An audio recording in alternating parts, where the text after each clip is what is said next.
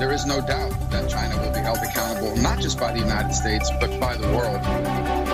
I do think we're going to be able to create an America 2.0, where we do things better, we do things a little bit smarter. We know that coronavirus will not overcome us. Yes, I think you can say the worst is over. Here is your Friday update of the coronavirus. It is April 17th. I'm Jim Watkins, and this podcast is sponsored by GetTheTea.com. At this hour, there are just over 2.2 million people who have confirmed coronavirus cases since December 1st, 2019. Totals now, 152,320 people have died from COVID-19-related illness. 567,265 people have recovered worldwide.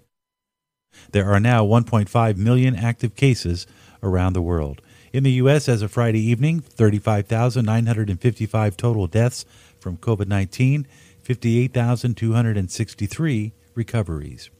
In New York, it is Friday evening, 16,736 total deaths from COVID-19, including 630 yesterday. New Jersey with 3,840 total deaths, 322 in the last 24 hours. Massachusetts with 1,245 total deaths. Michigan with 2,093. It's up 137 since yesterday. Pennsylvania with 837 total deaths. California saw 22 new deaths today. They're up now to 973. Illinois with 1,072 total fatalities. Florida saw 18 new deaths today. That's up to 686 total in Florida. Texas saw 24 new deaths in the last 24 hours, bringing their total to 428. And Louisiana saw 57 fatalities in the last 24 hours, bringing that state's total fatalities to 1,213. And Secretary of State Mike Pompeo appeared earlier today with Maria Bartiromo on Fox Business Channel about the need for China to cooperate with the world in getting to the bottom of the Wuhan virus. It is completely appropriate that the world ask the right questions. And this is the president's frustration with the World Health Organization. That is the institution with the task, underwritten in part by the American people and countries all around the world. It is their task to protect the world from precisely what is happening today. And that means they need to get answers and data sets, and they need to demand that from the Chinese Communist Party.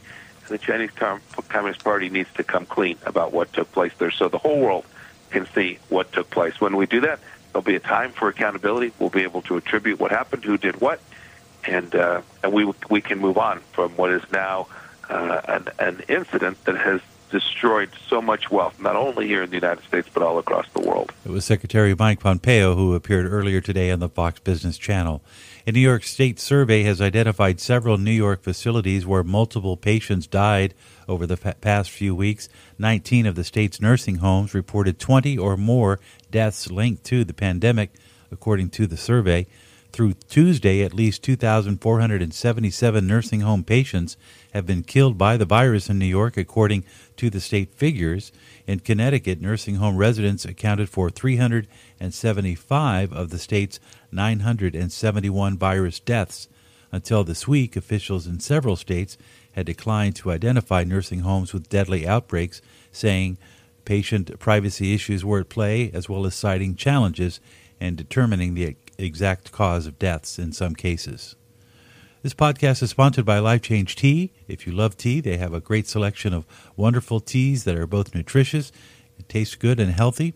Go to GetTheTea.com, check out their lineup, and when you're ready to check out, be sure to use my name and the promo code, and they won't charge you anything for shipping. That's GetTheTea.com. GetTheTea.com, sponsors of the coronavirus update. Overseas now, it is now Friday evening. Here are the daily totals of the most affected nations from COVID-19. Italy now stands at 22,745 deaths. That's an increase of 575. Spain with 19,613 deaths. That's an increase of 298. That's a lower curve. France now with 18,681 deaths. That's an increase of 761 in the last 24 hours. The UK saw 847 deaths in the last 24 hours, bringing their total to 14,576. Germany with 151 new deaths, now totaling 4,203.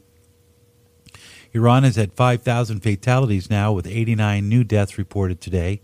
Turkey saw 126 new deaths today, now with just under 1,800 total. and Belgium with 300 deaths today, now standing at 5,163. We will continue to update you throughout the weekend on the breaking news and the latest totals from COVID-19. Also, be sure to check out our website, candidlyspeaking.net. That's candidlyspeaking.net for the latest articles, helpful links, podcast archives, and more. With your coronavirus update for Friday, April 17th, I'm Jim Watkins.